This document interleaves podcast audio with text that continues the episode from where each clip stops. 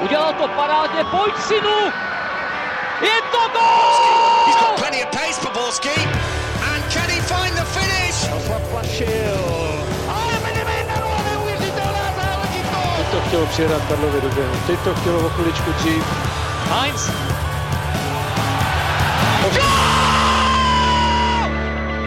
Dobrý den, hlásili jsme týdenní pauzu, ale když jsme viděli, kolik se toho ve světě fotbalu událo, tak nám to nedalo.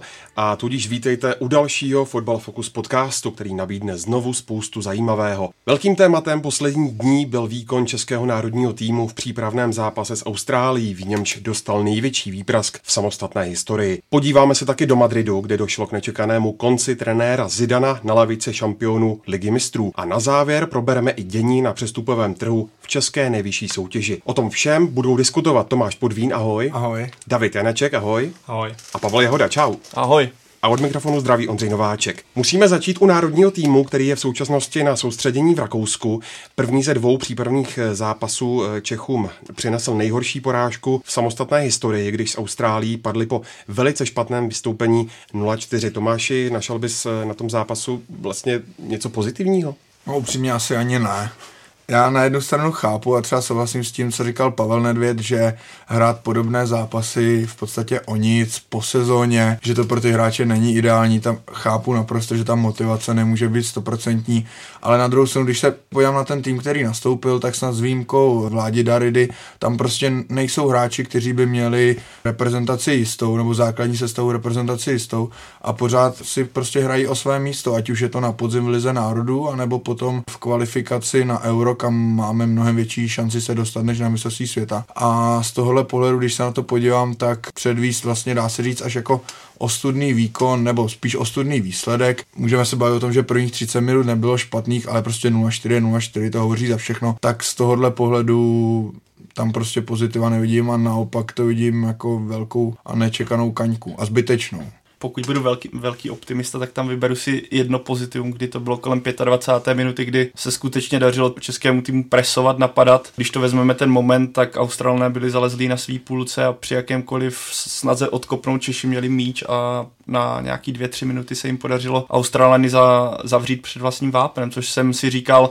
takhle by to šlo, tohle by bylo úplně skvělé, protože soupeř českého týmu vůbec nevěděl, co dál. Jenže na tohle nedokázali navázat a po prvním gólu český tým se naprosto rozsypal. Pro mě naprosto nepochopitelně, protože když se podíváme na sestavu Austrálie, tak to nebylo ani to nejlepší, co Australané mají. Tim Cahill byl pouze na lavičce, to samé jedinak a ještě jeden snad z těch eh, nejlepších střelců Austrálie, ale český tým jemu chyběla agresivita, pohyb, eh, všechno strašně dlouho trvalo a jestli mě něco zaujalo, tak to byl čtvrtý gol, kdy Austrálie často přecházela do rychlých breaků, ale čtvrtý gol vyřešený, kdy Australané přešli do rychlého breaku a moderní fotbal razí teorii, že prostor mezi útokem a obranou by měl být na nějakých 20 20 metrech, cca 30. No a když Australané přešli do protiútoku a český útok byl na vápně, zatímco česká obrana až za vlastním kruhem, tak uh, se mi vlastně nechtělo věřit, že ta situace taková je a to, co předváděla obrana i když tam byly samozřejmě smolné momenty, ale to, co předváděla obrana se zálohou čele s brankářem Koupkem, tak to bylo bohužel smutné sledování. A tenhle zápas ještě jednu věc podle mě ukázal, že jak byly po Číně oslavné chorály nebo oslavné slova na duo Krmenčík Šik, tak prostě tohle duo asi spolu fungovat nemůže, protože ano, proti Číně zahráli skvěle, ale musíme vzít potaz, kdo jsou Číňané a jak vysokcí obránci jejich jsou. Austrálie hrála velice dobře se zataženou obranou, dobře zmenšovala prostor a tohle duo bylo naprosto neškodné v tomhle zápase.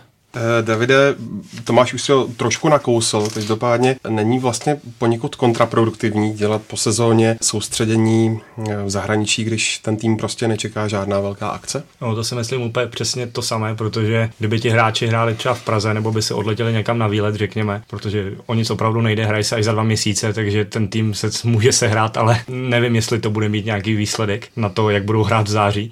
Takže já bych osobně určitě zvolil třeba zápas jeden v Praze proti nějakému soupeři nebo někam odletěl a ty hráče nechal jim volnější režim, zatímco oni jsou týden zavření na hotelu. Teď jsem sice viděl na Instagramu jednotlivých hráčů. se znakovou řeč. taky.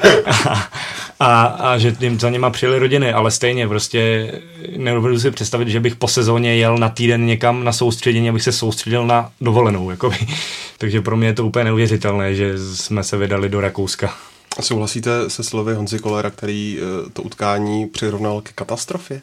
Když se podíváme na ten výsledek i ten výkon v druhém poločase, tak se s tím dá, dá, dá souhlasit. A já si pořád nemyslím, že český tým na to, že by měl hrát, předvádět takovéhle výkony s tím týmem, co máme. Ano, není to už zlatá generace Nedvědu rosických kolerů, ano, ale přijde mi, že ten současný tým tím, jaký hráči dorůstají a v jakých soutěžích začínají hrát a kde řekněme, pravidelně nastupují, že by ten výkon měl jít uh, mnohem, uh, na, nebo měl by být na trochu jiném levelu. I v takovýchhle zápasech, kdy ta motivace je mnohem nižší. A Tomáš řekl přesnou informaci, ten ta sestava z těch hráčů málo kdo má jistý základ, i když prostě nemáte, jste unavení po sezóně, vidíte se na dovolené, tak stejně pořád bych věřil, že se perete o to víc. A ano, je pak zápas blbec, ale přišlo mi to v mnohých situacích neodježděné na 100% a to už asi jak to je na každém hráči, jak si to přebere. Po tom debaklu taky uh, hodně přišla na přetřes pozice trenéra Karla Jarolíma. Jak bys, Pavle, hodnotil nyní jeho současnou pozici a má podle tebe týmu stále co dát? Já si myslím, že Karel Jarolím už české reprezentaci v současnosti dal, co mohl, protože když se na to podíváme, jak ten, co ten tým předvádí za výkony, tak bohužel nevidím tam žádný progres. Tak a... já to otočím, co mu dál? Nevím, rok nepovedenou kvalifikaci. A nastoupil do rozjeté kvalifikace, to, což je vždycky těžké, ale mně se líbily slova trenéra Austrálie Bena Farmarvika, nebo Brenta Farmarvika, který řekl, analyzovali jsme český tým, ale nejsem v podstatě schopný říct, jak hrají, protože každý zápas hraje jinak, každý zápas jsou jinak organizovaní a to mluví za vše, pokud budete nějaký tým a v každém zápase ta sestava je úplně odlišná, systém je úplně odlišný nepřijde mi, že by tam byla v současnosti nějaká kostra, když se podíváme, kdo nyní hrál na stoperech, jak se mění pořád útok. Nic tam v podstatě nevzniklo. Ano, trenér Jarolím začal zabudovávat mladé hráče některé, ale upřímně řečeno, to není tak překvapivé, že vezmete do týmu Baráka s Janktem a podobné typy, které v současnosti vyčnívají. Osobně si myslím, že Jarolím i pro něj by bylo asi nejlepší, kdyby skončil už po té nepovedené kvalifikaci což by bylo nějaké asi rozumné řešení a ten nový trenér měl nějaký prostor pracovat takhle. Pokud se teďka budeme bavit o tom, že trenér skončí, tak ten nový neskočí čistě do začátku ligy národů, takže to bude zase, zase hozeno přímo, není to kvalifikace mistrovství Evropy, není to kvalifikace mistrovství světa, ale je to zase nepříjemné vhození přímo do vody. Osobně si myslím, že trenér Jarolím by měl po tomhle soustřední skončit. Jak vy byste hodnotili dosavadní působení Jarolíma? Já si myslím něco podobného, protože třeba bývalí trenéři Michal Bílek nebo Pavel Vrba měli tu situaci podle mě trochu složitější. Neměli tak silný tým nebo ty hráče k dispozici, aspoň mi to přijde tak. Teď Karel Jarolím vlastně vyzkoušel během minulé kvalifikace snad nejvyšší počet hráčů v historii, ale pořád se to hledá. Jako už to tady říkal Pavel z trenéra Austrálie Berta van Marvika, který říkal, že vlastně neví, co Češi hrajou a to neví ani čeští fanoušci, který ten, ten tým sledují jako po každé, nebo i novináři těžko hledáme jakoby slabiny nebo silné stránky toho týmu, takže já si myslím, že Karel Jarolím dostal už dost času, že ta období toho hájení, řekněme půl roku, první rok, dobře, ale teď už to jsou dva roky a pořád se to podle mě nepohnulo, no, takže je otázka, jestli by měl pokračovat.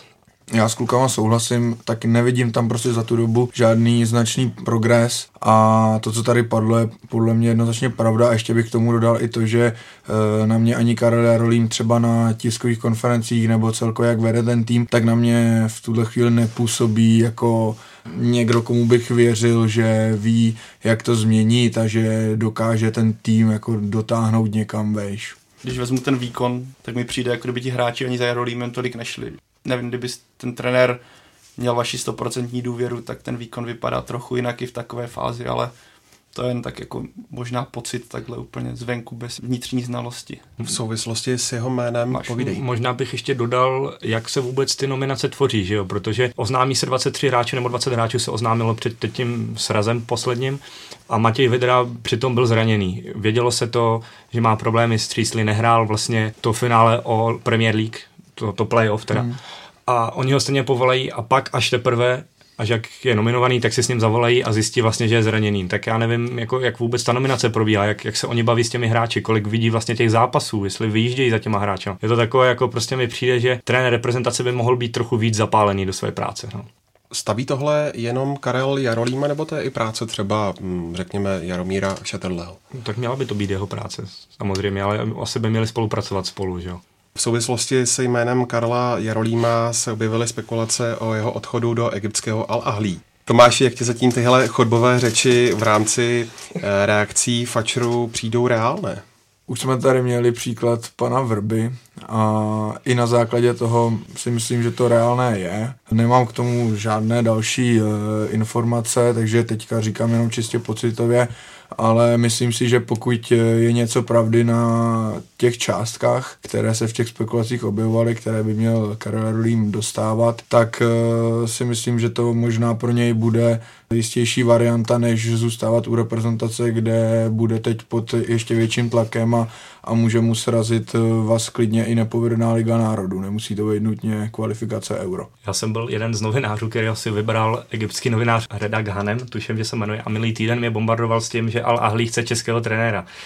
Eh, dokazoval to těmi články z toho egyptského tisku, spojoval tam jména Josef Chovanec, Pavel Hrba nebo právě Karel Jarolím, což se mi ještě tehdy zdálo jako naprosté sci-fi, ale potom zápase s Austrálií to šlo ještě víc na povrch, takže já si myslím, že to zase nebude tak blízko pravdě, že to jsou spíš ty spekulace, ale samozřejmě i ty spekulace se od někud museli vzít, že jo? Takže, takže uvidíme, jestli teď dojde k nějakému kontaktu a pokud dojde, tak aspoň ten egyptský novinář Reda Ganem mi říkal, že mají 2 miliony eur ročně připravený pro toho trenéra. Jako to je strop platový, tak otázka, i kdyby to byla třeba polovina, tak je to, je to o dost víc, než co si vydělá Karel Jarolím u reprezentace, takže uvidíme, jak to dopadne, ale říkám, podle mě se to úplně nezakládá tak na pravdě, jak je to publikováno. Jsou to ty spekulace, co mají všichni rádi. Pokud by eh, skutečně skončil, tak eh, kdo by jej měl podle vás nahradit? Kdo by byl nejvhodnější adept? Mně napadají tak dvě jména, které asi probírá úplně každý, což je Jaroslav Šilhavý a Vítězslav Lavička ve spolupráci s Václavem Jelkem, což vlastně funguje tahle spolupráce v 21. Myslím, že ať jedno nebo druhé jméno by asi nebyl úplně krok do prázdna. Oba mají za sebou na klubové sféře z toho spoustu, celou řadu úspěchů, mají s českým prostředím dobré znalosti, navíc myslím, že zejména Vítězslav Lavička má skvělou znalost současnosti mládežnických výběrů. Navíc ta spolupráce s Václavem Mílkem, který předvádí výbornou práci, je to progresivní trenér v Olomouci, by nebyla vůbec špatná s výhledem na nějakou budoucnost a práci s tím mladým kádrem, který v současnosti v reprezentaci je ať jedno nebo druhé jméno by podle mě nebylo špatné. Uvidíme samozřejmě, můžeme se bavit o té ideje, která si kolem reprezentace vznáší dlouhodobě přivést nějakého zahraničního trenéra, ale Nevím, jestli by na to byly finanční prostředky, když se bavíme o českém fotbale v posledních letech s tou kauzou Miroslav Pelta a dotace, ale uvidíme. Jsem na to zvědavý, jak se tahle celá ta kauza posune právě po tom konci to soustředění, ať už ten zápas Nigerii dopadne jakkoliv a ať už Češi vyhrají třeba 10-0, pro mě to v podstatě nic nemění teďka do současných podmínek. Já s tím souhlasím a jenom tak s velkou nadsázkou řeknu jméno Zdeňka Zemana, protože by mě jako hodně bavilo mít na uh, lavičce fotbalové reprezentace Zdeňka Zemana a na lavičce hokejové reprezentace Miloše Říhu. A třeba takový, třeba takový dvojrozhovor by byl jako úplně super podle mě. Zrovna Zdeňka Zemana jsem vždycky chtěl aspoň vidět v českém klubu. No, a vždycky... Přes kouřovou clonu. Přes kouřovou clonu, jak říkal eh, Ježíš, to... Adolf Šádek. No ten ne, ale myslím, že Marko Veráty nebo někdo tady z těchto kluků, co proš, nebo uh, Incíně říkal, že když za ním šel do kanceláře, tak musel uh, se prokousat přes kouř a když mu řekl, že by nemohl kouřit, tak mu řekl, ať sem radši nechodí, když mu to vadí. Ale Zdeněk Zeman pro mě v českém prostředí byla naprostá anomálie, člověk neskažený tady tím rybníčkem. Myslím, že by bylo od rozhovoru počínaje, od celého dění a jeho přípravy konče by bylo velice zajímavé. Bohužel asi už je trošku i on trochu za Zenitem hmm. svého trenérského umu, což se projevuje asi v Itálii, že už ani on nemá ty skvělé výkony, co měl dřív. Ale ať už v jakémkoliv klubu v Česku bych ho jednou rád viděl. Ten jiný přístup k tomu fotbalu, jiný náhled na fotbal. Já souhlasím s těmi možnostmi, co tady byly řečeny, ale já bych se asi přiklonil na tu zahraniční cestu. Ke vší úctě k panu Lavičkovi nebo k panu Jilkovi, tak si myslím, že ještě na, se na to nejsou úplně připravení, nebo nej, nejsem si jistý, jestli mají na to, aby mohli trénovat už teď Ačko reprezentační, tak já bych se vydal asi tou zahraniční cestou. Myslím, že kolega Luděk Mádl přišel s tím, že pan Jarolím je něco málo přes 600 tisíc měsíčně, to je nevím, 7 milionů ročně, to je povídá 300 tisíc euro ročně. Na to by se asi úplně nejlepší trenéři, jak asi těžko lákali z Evropy, ale Možná by to byla lepší cesta teď momentálně, protože ta česká reprezentace potřebuje už osobnost a potřebuje začít dělat výsledky, protože už na to čekáme dlouho. Ještě tady padlo jméno Nigérie, to je další účastník světového šampionátu a s ním se česká reprezentace utká ve středu. Ten přenos můžete sledovat živě od 14.55 na ČT Sport a webu čtsport.cz. Co od toho utkání očekáváte? Já ani nevím, já od toho žádné očekávání asi moc nemám, ale nebo očekávám o to, že reprezentace určitě předvede mnohem lepší výkon, než předvedla, ale osobně jsem zvědavý spíše na vystoupení Nigérie, která má na mistrovství světa těžkou skupinu a ten tým je plný mladých útočných talentů, nebo obecně mladých talentů a jsem zvědavý, jak budou hrát, protože Nigérii jsem asi v přímém přenosu nebo úplně dlouho neviděl. Jsem zvědavý, v jaké formě budou před mistrovstvím světa i v, v rámci toho, co je čeká. Hraje ještě Oby Mikel vůbec? Myslím, že tam je, nebo no, já si myslím, že tam, já si myslím, že v té nominaci je, že to bude takový jeden z těch starších harcovníků. Ale zrovna na něj se teda moc jako netěším. ten je tak celkem ukradený, ale ne, já jako doufám, že česká reprezentace předvede něco jiného, no, ale uvidíme, bude to mnohem těžší, nebo papírově by to bylo mělo být mnohem těžší než ten zápas proti Austrálii, který dopadl tak, jak dopadl, takže pro Nigerii je to generálka na šampionát, takže jsem zvědavý, jak to bude vypadat. Já jsem třeba zvědavý eh, hlavně na ten přístup toho týmu a jestli tam fakt třeba uvidíme něco jako ve smyslu jako takový sportovní omluvy za ten výkon a jako postavení se za toho trenéra, jestli tam třeba poje tohle vidět, jakože víme, že jsme to podělali a teď vám chceme ukázat, že jako za trenérem stojíme a že jsme lepší, než jsme předvedli, tak hmm. tohle mě jako zajímá, jestli to tam půjde jako vidět, nebo jestli to spíš bude zase takový jako rozvláčnější, no. Každopádně jsem viděl zase nějakou sestavu, která se možná rýsuje je to zase úplně jiný systém, úplně jiná jména než v tom předchozím duelu. Takže to prostě není pro, podle mě cesta, jako vzhledem k tomu, že i pro Česko je to nějaká generálka na Ligu národů. Doufám, že to bude mnohem lepší vystoupení, ať už to skončí jakkoliv. Klidně ať se prohraje, ale ten výkon má aspoň nějaké, řekněme, grády a úroveň. No, tak to budou mít Češi co dělat, protože Nigerie je podle mě jako kvalitnější o dost než Austrálie. Teď s Anglií prohráli 2-1 jenom, hodně zlobili. No já bych byl hlavně rád, aby česká reprezentace našla už stopery konečně. Mm. A ten systém obraný, ať už na čtyři nebo na těch pět obránců, ale aby už se řeklo prostě takhle budeme hrát a takhle to budeme okolo toho stavět, protože pak je rozdíl i pro ty záložníky, jestli mají ty křídla víc ofenzivnější nebo vyrážejí z obrany. Je to úplně jiný systém, že jo? takže pokud by si měl už trenér vybrat, podle mě, měl by si vybrat jeden z nich a ten tak praktikovat. Ona vlastně úspěch spoustu celků vychází z kvalitní obrany, která je sehraná. Mm. Myslím, že tady další téma Real by o tom mohl vyprávět, když funguje obraná čtyřka v čele s brankářem, což je klíč v podstatě k úspěchu. Jako neříkám, že nejdůležitější bod, ale je to taková ta základna, od které můžete vycházet a když skutečně točíte po každé jiné stopery a, a hrají vám jiní krajní beci a v podstatě hrajete obraný systém po každé úplně jiný. Prostě nejde si zvyknout, když navíc netrénujete spolu každý týden, ale jednou za uherský rok. Nejtěžší je to asi pro ty záložníky, no, potom. Ještě, ještě když hrajou tři vlastně ve středu, tak to je úplně něco jiného, jestli rozdávají dlouhé balóny nebo, nebo to rozehrávají z hlouby pole.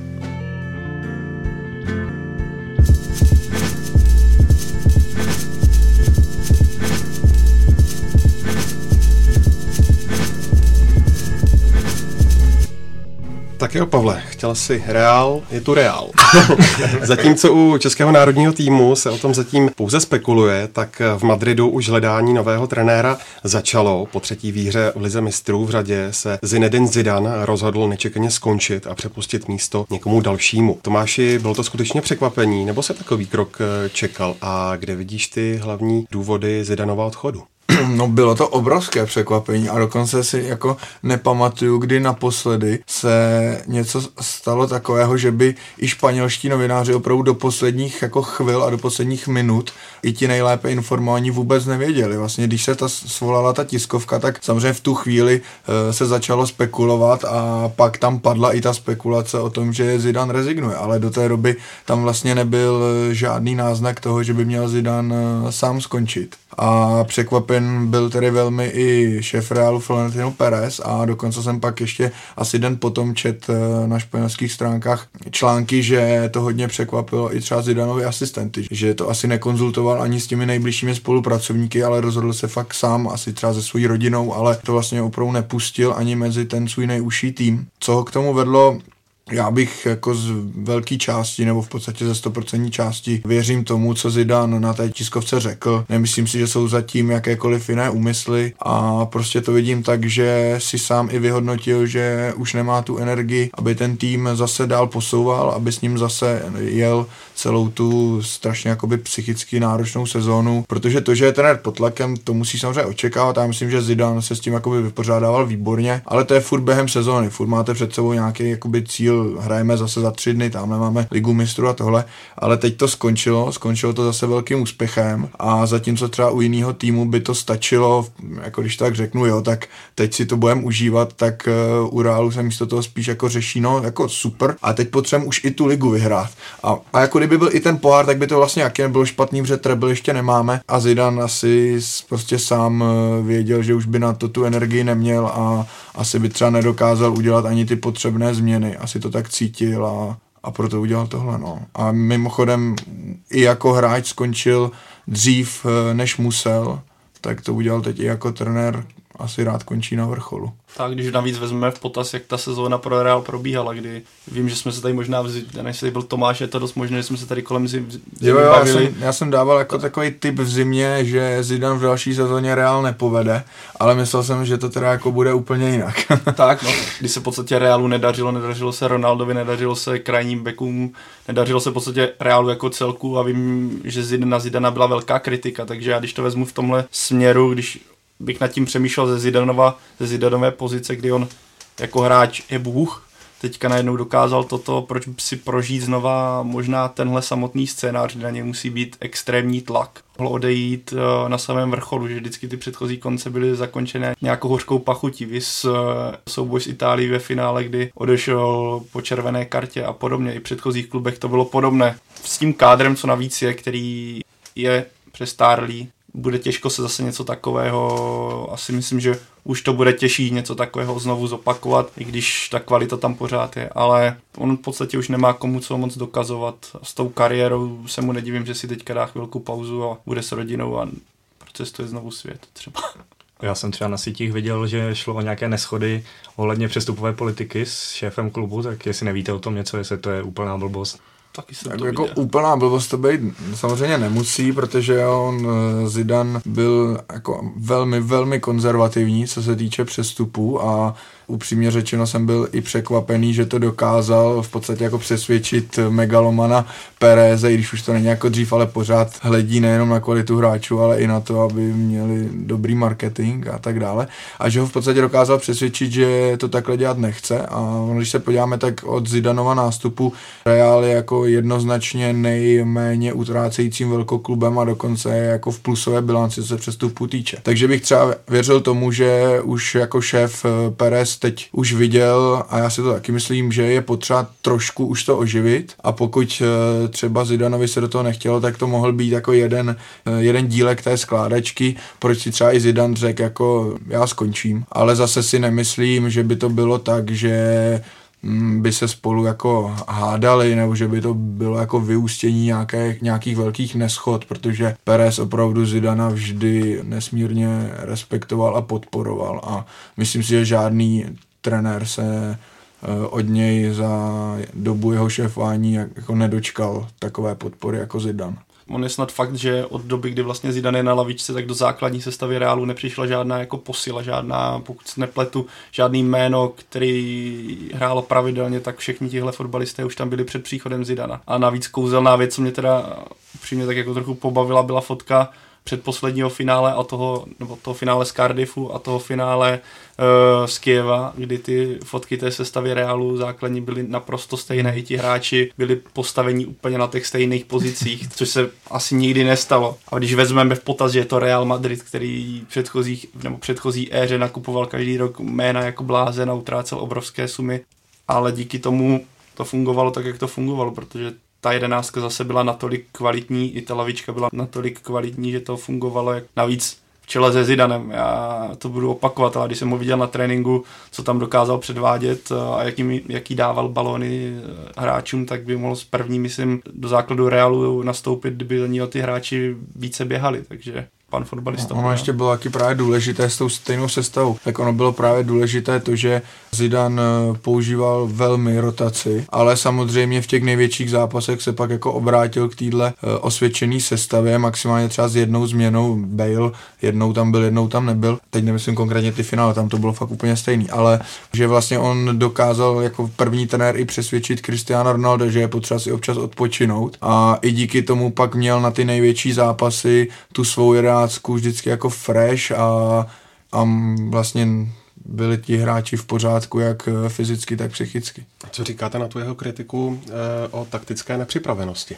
Zidane asi nikdy nebude Guardiola, tedy nějaký taktický maniak, který rozebírá každého soupeře do matky a do šroubku a chce kontrolovat každého hráče, kde se má pohybovat a podobně. Já si myslím, že Zidane je samozřejmě kvalitní trenér, ale zejména v případě Realu si myslím, že spíš musel být uh, psycholog, jak tady Tomáš řekl, podle mě s tím Ronaldem, uh, málo kdo by to podle mě dokázal, ať se bavíme o nějakém Vis Benitez, který na, pohořel na nějaké práci s hvězdami, tak to byla obrovská výhoda Zidana, že on měl takovou kariéru, že i ty největší hvězdy ho museli respektovat nebo ho respektují, což je vidět aura Zidana, ta jde cítit na stohonu, jak se říká. Takže ano, asi občas ta kritika byla zasloužená, protože si myslím, že v určitých zápasech mohl reagovat lépe, některé střídání nebylo určitě ideální. A někdy, což ale nebyl případ finále což Ligy nebyl mistrů. Finále, případ finále ligy mistrů, ale pokud to beru v nějakém balíčku, tak prostě to, co s tím týmem Zidane dokázal, je obdivuhodné, i když prostě nepřinesl do fotbalu, do moderního fotbalu žádnou novotu ala Guardiola nebo něco, nebo podobní trenéři. Jednoznačně souhlasím, ale e, jenom bych k tomu chtěl říct, že právě a já jsem taky několikrát eh, o tom zapochyboval, hlavně třeba v té největší krizi na, v tom lednu a na, na přelomu února e, jsem trochu zapochyboval, jestli jako je Zidan schopný něco změnit, e, protože to bylo potřeba. A on pak ukázal, že jo. Spousta lidí prostě řekne, no jo, tak s tím týmem by to vyhrál každý a naopak prostě Guardiola, Sary a tohle to jsou géniové, tak e, i když Zidan samozřejmě chyby udělal, jako je dělá Guardiola, jako dělá každý, tak já právě považuji jako za v podstatě genialitu tu, to, jak on k tomu přistoupil, protože nakonec se stejně počítá to, jestli ten tým dokáže vyhrávat a jako vyhrát tři tituly v Lize mistrů řadě, naprosto neskutečný počin. A to, že Zidane eh, se právě přizpůsobil tomu týmu, který vedl a dokázal z těch hráčů, kteří vyhráli všechno, tak z nich dokázal neustále dostávat ty maximální výkony a stabilně a dlouhodobě, tak to považuji prostě za, dá se říct, genialitu. A je jedno, jestli eh, rozebíral soupeře do šroubku nebo maloval hráčům čtverce, kde se mají pohybovat, anebo jestli naopak jim nechal víc volnosti, tak prostě jenom využil přednosti toho týmu. Jak teď těžké bude toho kouče nahradit v reálu? No, podle mě to bude hodně těžké, protože Real potřebuje takovou osobnost, jako je Zidane. Benitez sice už není asi trenér pro úplně top kluby, ale Benitez je právě Zidane nahradil a všichni víme, jak dopadl, tým za ním nešel. Byly zprávy, že tam jsou rozbroje v tom týmu, že za Benitezem nestál ani Ronaldo snad. Takže Real Madrid potřebuje fakt obrovskou osobnost a já se nejsem úplně jistý, jestli je teď někdo volný na přestupovém trhu trenérském.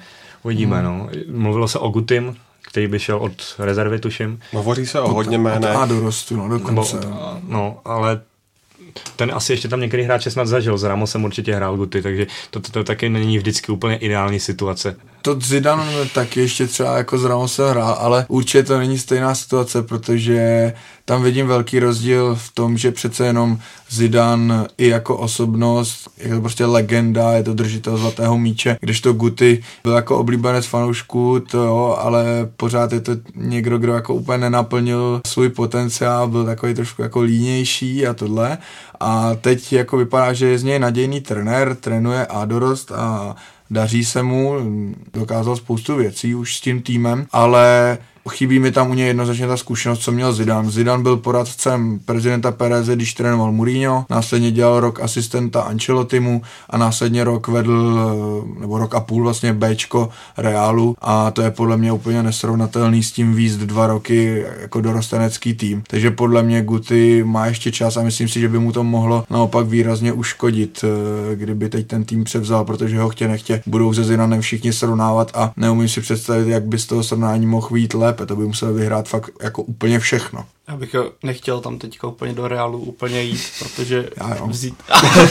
jako, nebo takhle, jako, jako, šel bych tam, při nejhorším bych vyhořel a neměl bych se špatně, jo? to jako zase ano, takhle, ale z té pozice, pokud bych opomenul tohle, tak nastoupit po trenérovi, kterým je Zinedine Zidane, který v podstatě měl skvělou kariéru a najednou v současnosti zakončil nějakou a nekončí trenérskou kariéru, zakončil nějakou trenérskou etapu, která byla rovněž skvělá a přijít do takového týmu podle mě bude jedna klíčových věcí, co se bude dít s kádrem Realu. Pokud zůstane tenhle současný tým, tak to bude strašně těžké pro toho, kdo přijde. A ani mě v podstatě nenapadá jméno, které kdyby mělo přijít, které by se rovnalo pozicí a úctou hráčů Zidanovi. Nenapadá mě ve světě fotbalu nikdo takový, kdo by se aspoň přiblížil Zidanovi. Pokud dojde k nějaké velké revoluci v kádru, odejdou nějaké hvězdy, přijdou nějaké hvězdy, tak už mě napadají jména, které by do Realu mohly zamířit, protože ten úkol by byl, myslím, byl by těžký, ale byl by o poznání snaží v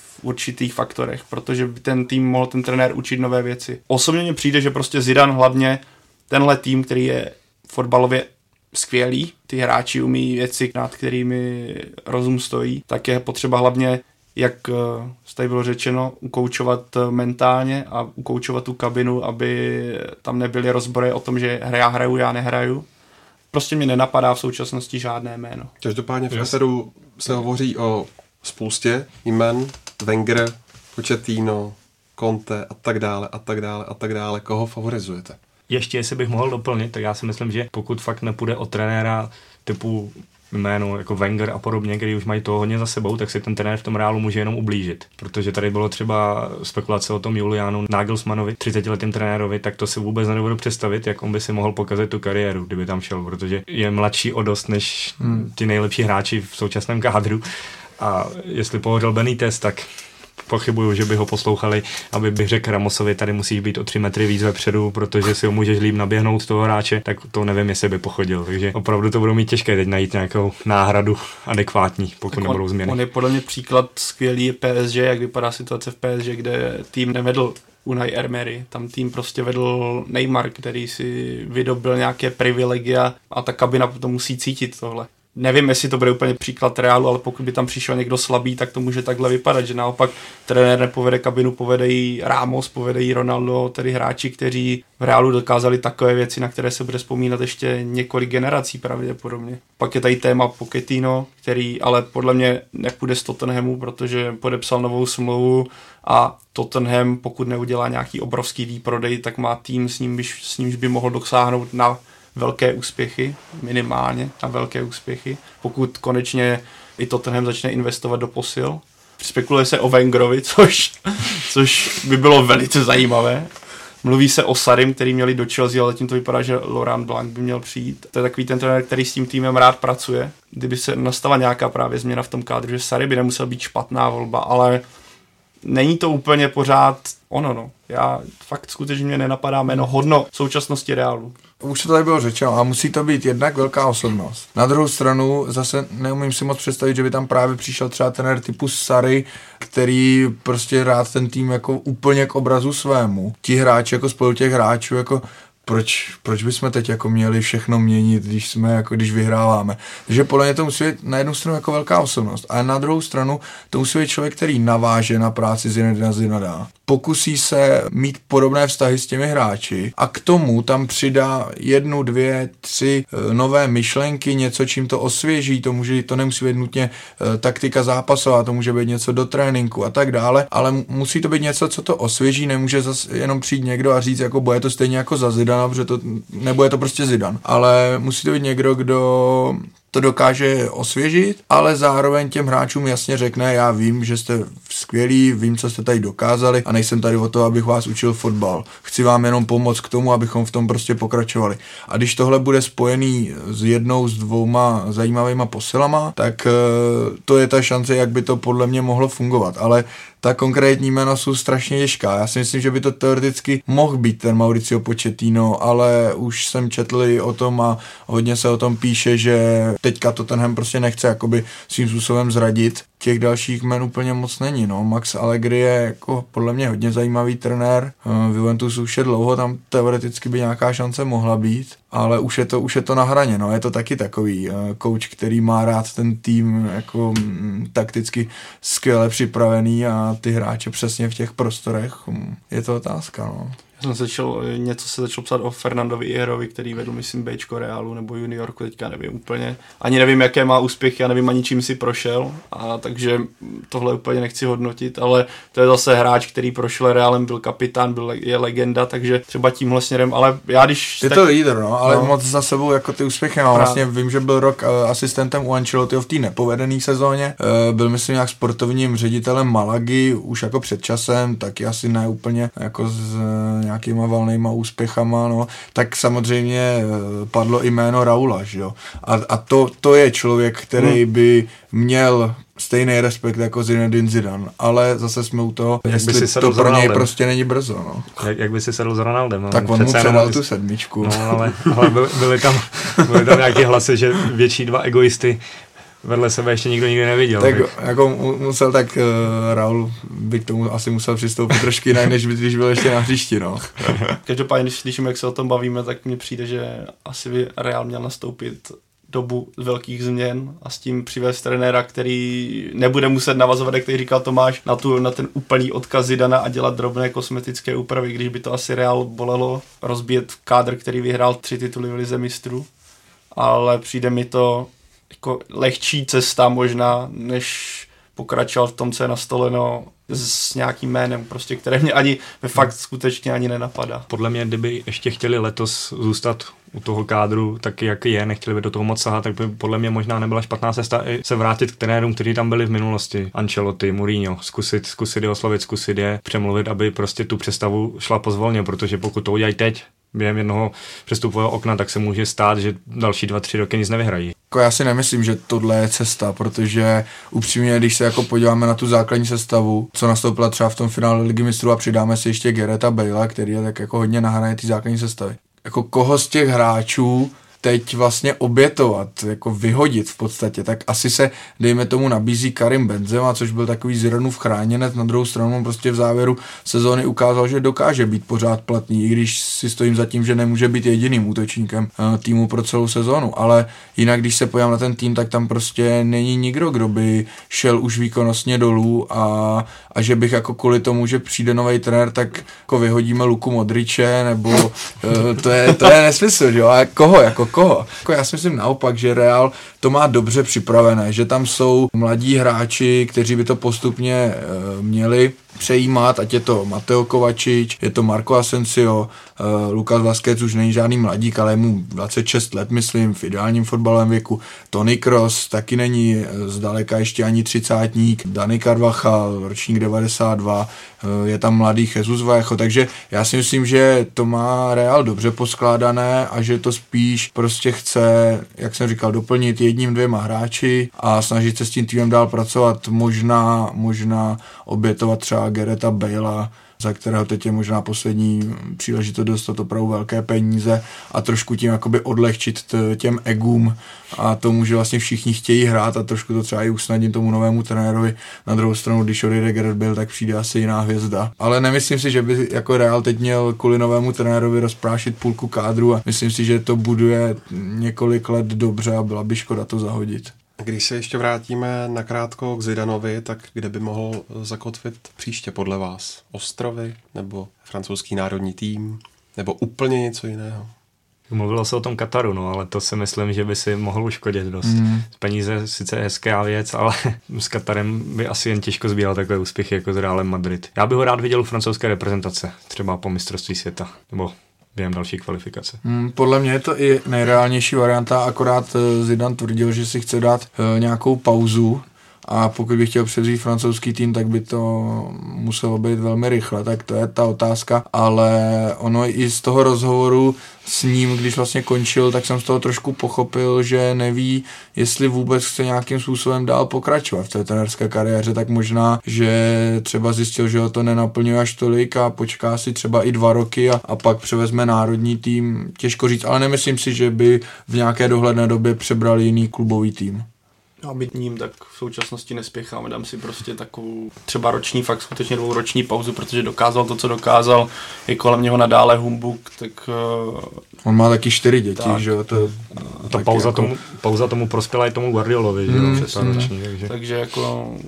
Já myslím, že i Didier Deschamps to řekl si myslím, že Zidane jednou francouzskou hmm. reprezentaci převezme, takže já si myslím, že tohle by pro Zidana mohla být cesta, že to není takové to trénování denodenní. Ano, je to spousta práce tež, ale je to trošku jiná forma, třeba by to Zidana mohla naplňovat zase jiným způsobem, protože to je jiný formát té trenérské práce, ale to ví asi on v současnosti sám. Možná ani on sám to neví, že mm. si nechává otevřené dveře, třeba bude někdy sportovním ředitelem. Tady on těch možností z té pozice, jaká on je osobnost a co, jaký má respekt asi ve světě fotbalu, má tolik, že kdyby se rozhodl jakkoliv, tak ty dveře asi bude mít otevřené. Navíc v reálu bude mít určitě dveře otevřené mm. vždy na, na jakoukoliv pozici. Navíc, když jsme se bavili o těch dětech, tak tři ze čtyřeho dětí hrají v reálu, další je ve Španělsku, takže si myslím, že kdyby teď šel trénovat někam jinam, tak tam bude sám a myslím si, že skončil právě částečně i kvůli té rodině. Byl to Tomáši nejlepší trenér Reálu v jeho historii?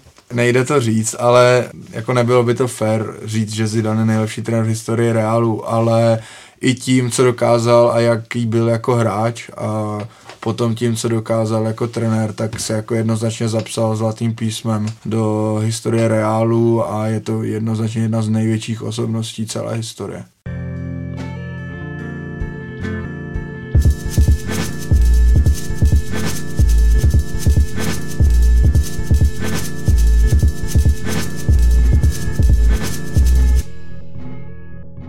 Tak se pojďme podívat ještě do domácí nejvyšší soutěže, kde začíná zbrojení na další sezónu. Velice aktivně se na přestupovém trhu počíná plzeňská Viktoria. Jak se tě zatím, Pavle, nákupy nového mistra líbí a čekáš ještě nějaké další příchody?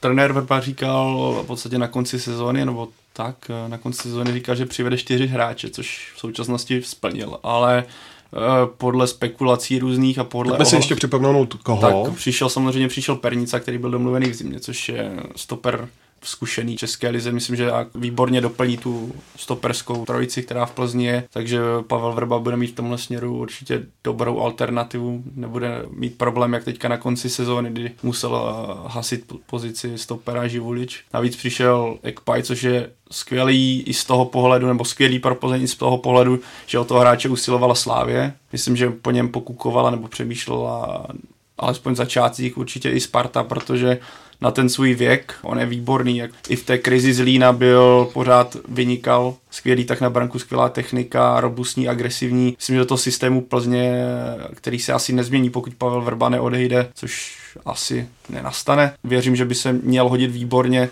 pokud si na ten systém on sám navykne. Navíc oslabil teoreticky tím pádem, že to nepřepustil někomu jinému soupeře. Pak je procházka Slovák zadarmo, který přišel z Levský Sofia, o kterém já nevím v podstatě asi nic, budu upřímný ale je to zkušený hráč, který hrál za reprezentaci slovenskou pár zápasů, hrál zahraničí mu 29, to je pro mě takové vystužení toho středu hřiště, kde doteďka byl Hrošovský s Hořavou a další alternativa už tam příliš nebyla, protože trenér uh, Vrba Živuličovi od té krize nebo od těch špatných výkonů někdy v srpnu, září přestal věřit. Plzeň neměla víceméně kde brát. Navíc se mluví o Jaroslavu Navrátilovi, který byl doteďka v Nizozemsku, v Heraklesu, což je ten křídelník, který odešel z třetí české ligy do, přímo do nizozemské ligy. On tam měl světlé momenty, měl tam samozřejmě i horší, kdy se chvíli se dostal do základní sestavy a dokázal dávat góly, pak x zápasů proseděl, takže on je pro mě velkou neznámou, jestli to klapne, ještě to není podepsané, ale zase na druhou stranu pro Plzeň je to další levný nákup, protože on končí pokud je, skončila smlouva. Tak, skončila mu smlouva, hmm. takže tam bude samozřejmě nějaký podpisový bonus, ale zase to není žádný nákup eh, vysokého nebo vysoké částky, takže to není takové riziko, i kdyby to nevyšlo. Navíc se mluví o Janoškovi ze Slovácka, kterému je v současnosti 20 let, ale na to, jak naletl do ligy klobouk dolů, protože je to takový záložník box to box, který dokáže dobře bránit a dokáže se prosadit i dopředu. Působil na mě velice nebojácně a myslím, že ten kádr by ho mohl posunout ještě dál tou zkušeností, mohl by tam růst. Otázka kolik by dostal prostoru, jestli by pro něj nebylo lepší ještě zůstat ve Slovácku, získávat více z ligových zkušeností, protože v Plzni to asi nebude jednoduché. Každopádně Plzeň do toho šlápla,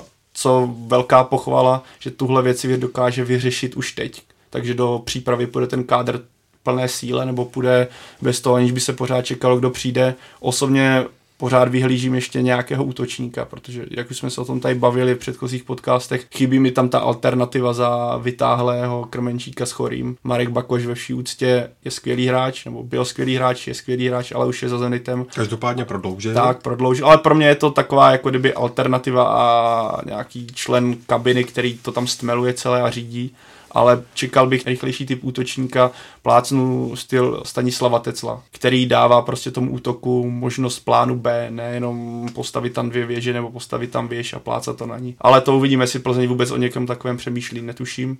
Ale ty jména, co lítají kolem Plzně, jsou zajímavá a dělá Viktorie zatím dobrou práci v tom směru největší posila Plzně ale vylepšení tréninkového centra, což, za což je asi pochválím ještě víc, než za to, že mají kompletní tým před začátkem přípravy, protože v zimě to ocení hodně. Druhá Slávia, ta v poslední době byla na přestupovém trhu velmi aktivní, ta zatím zůstává celkem v poklidu. E, není to, Davide, předzvěst toho, že Pražané kvůli nejasnostem, kvůli CFC budou nakupovat e, mnohem méně a za mnohem e, nižší částky, anebo tohle ta Coufalova případná akvizice neguje? No já si myslím u toho Ekpaje, že ještě loni by ho Slávě určitě Plzni vyfoukla, když bylo všechno zalitý nebem, bylo to všechno v pohodě, sluníčko. Čínským nebem. Čínským nebem, čínským sluníčkem. ale, ale teď, teď mi to trochu, trochu mi to, hm, že se tam možná zdráhá, no.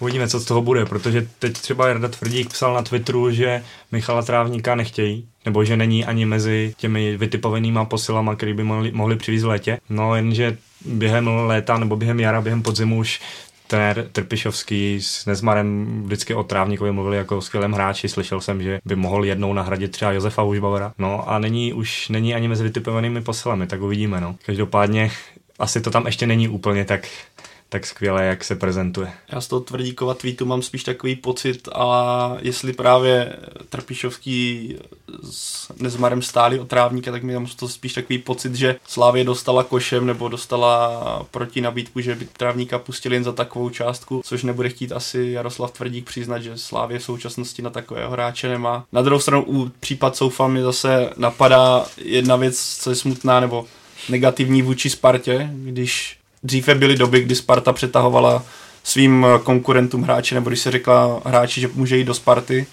tak to bral všemi deseti a dokázal odmítnout i jejich konkurenty.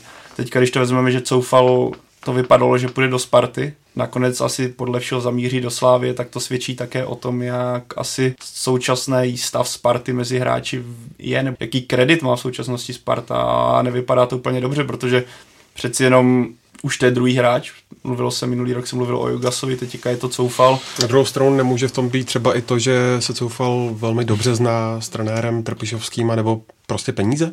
To, to určitě ano, ale teďka, když opomenu nějaké, nějakou finanční stránku, tak uh, přeci jenom prestiž toho klubu a nějaký, nějaké renomé podle mě v té kariéře by měli hrát určitou roli, že Máme tady teda případy Oscara a podobných typů, co vyměnili ty nejlepší ligy a, a šli do Číny. A to nechci srovnávat teďka s Spartu Slávy. Máme tady i případ eh, Šurala třeba. Tak, hmm. to, ale to právě. Tehdy to ještě vypadalo trochu jinak, když Šural dal vale Slávy a zvolil Spartu. Takže Neříkám, že to tak jako hnedka to znamená, že Sparta je teďka zasláví Bčko, což byly vtipy naopak teďka při krizi, ale ne, nevrhá to úplně na ten přestup ideální ze spartianského měřítka úplně ideální světlo, protože... No, možná ještě, že Coufal se dobře zná s Benheimem, že jo? Vy, vy, vy, vyměnili, vyměnili se nějaká hezká Pusinky. slova. Přesně. Tak je otázka, no, jestli, jestli by vůbec chtěl do Sparty. Já teda k tomuhle ještě chci jako říct, že jak se říká, že dva se perou a třetí se smě, tak jako podle mě se teď Plzeň musí teda smát fakt hodně, protože já jsem dneska četl tweet Honzy Vacka, že Sparta údajně nabízela Coufalovi 350 tisíc měsíčně a milion a půl jako přestupový bonus. A Slávě to prý jako výrazně navýšila. Jako jestli je tohle pravda, tak já tomu absolutně nerozumím. Já jsem to ještě dokázal chápat tehdy u toho Šurala. Za prvý je to střelec a střelci se vždycky jako e, přeplácejí víc, za druhý tehdy jako Slávě chtěla vlastně jako poprvé ukázat e, my už nejsme ten druhý tým naopak, my jsme jako ty a, a Sparta naopak si to postavení chtěla udržet, bylo jako jako prestiž, ale aby se prali jako za cenu nesmyslných částek podle mě o dobrého pravého obránce, ale podle mě určitě ne hvězdu ligy, tak eh, to nechápu. To musím upřímně říct, že jsem na to koukal jako úplně nevěřícně. Nebo to značí to, že ty týmy nejsou schopné zaskoutovat někde v cizině nějakého hráče z východu, který by byl neověřený, ale vyšel by cenově líp a třeba by si musel zvykat na tu hmm. ligu, ale to je dobrá poznámka od Tomáše, protože, ale to je problém toho českého rybníčku, že mi přijde, že často se prostě týmy bojí sáhnout po nějakých zkušenostech, teďka třeba se spartianskými hvězdnými válkami, včetně Slávě, po těch zahraničních akvizicích, že a ten jako ono Sparta jednoho kluka z východu pravý obránce nedávno poslala no. pryč, no. No, navíc, navíc, hmm. když máte to, to že uh, té Sparta si snad táhne Charváta, nebo jak se jmenuje? Chvátal. Chvátal, tak, mm-hmm. sorry, sorry. Přesně tak, takže... Majčeviče ještě. Tak, asi pokud Slávě koupí Soufalo, tak očividně nebude hledat levého beka, protože čekám, že v ten moment se nalevo vrátí Bořil, takže to by určitě Slávy tohle vyřešilo, ale uvidíme, no, tak to je to zase taková celkem úsměvná kauza tomhle rybníku. No a zajímavé jméno se vrací na scénu ve Zlíně. Ševci po nepřesvědčivých výkonech ukončili spolupráci s Vlastimilem Petrželou a novým koučem se stane Michal Bílek. Je to podle tebe, Tomáši, dobrá volba a co by bývalý kouč národního týmu mohl týmu přinést? Podle mě Michal Bílek může do Zlína přinést zvlášť po panu Petrželovi klid a za ním většinou hráči vždycky šli a Věřím tomu, že za ním půjdou i ve Zlíně. Otázka je, a to není úplně věc jako Michala Bílka, ale otázka je, jaké má teď Zlín ambice. Já to upřímně nevím a pokud mají nějaké přehnané ambice, tak uh, si myslím, že se jim nesplní, ale to asi s žádným trenérem, ale věřím tomu, že by se pod Michalem Bílkem ten tým mohl stabilizovat a myslím si, že kvalitu má na to, aby nemusel do posledního kola bojovat o záchranu, ale upřímně neočekávám od toho týmu, že by zase jednou patřil jako k překvapení ligy, nebo že by to byla jako černý kůň té soutěže, to si nemyslím. Myslím si, že to bude spíš druhá polovina tabulky herně je otázka, no, co tam Michal Bílek přinese, ale zase neočekávám od toho úplně, obecně od toho týmu neočekávám žádné zázraky. Tak to je z dnešního Fotbal Focus podcastu všechno. Díky moc, pánové, že jste si udělali čas a jednak vám, posluchačům, že jste nás doposlouchali až sem do konce. Pokud máte chuť si pustit další díly nebo i biatlonové, hokejové, cyklistické či basketbalové podcasty, tak můžete jít na stránky čtsport.cz a nebo využít podcastových aplikací na mobilních telefonech, kam se vám každý nový díl automaticky stáhne. A naleznete nás taky na Soundcloudu, v iTunes a nebo na YouTube. Tak se mějte pěkně.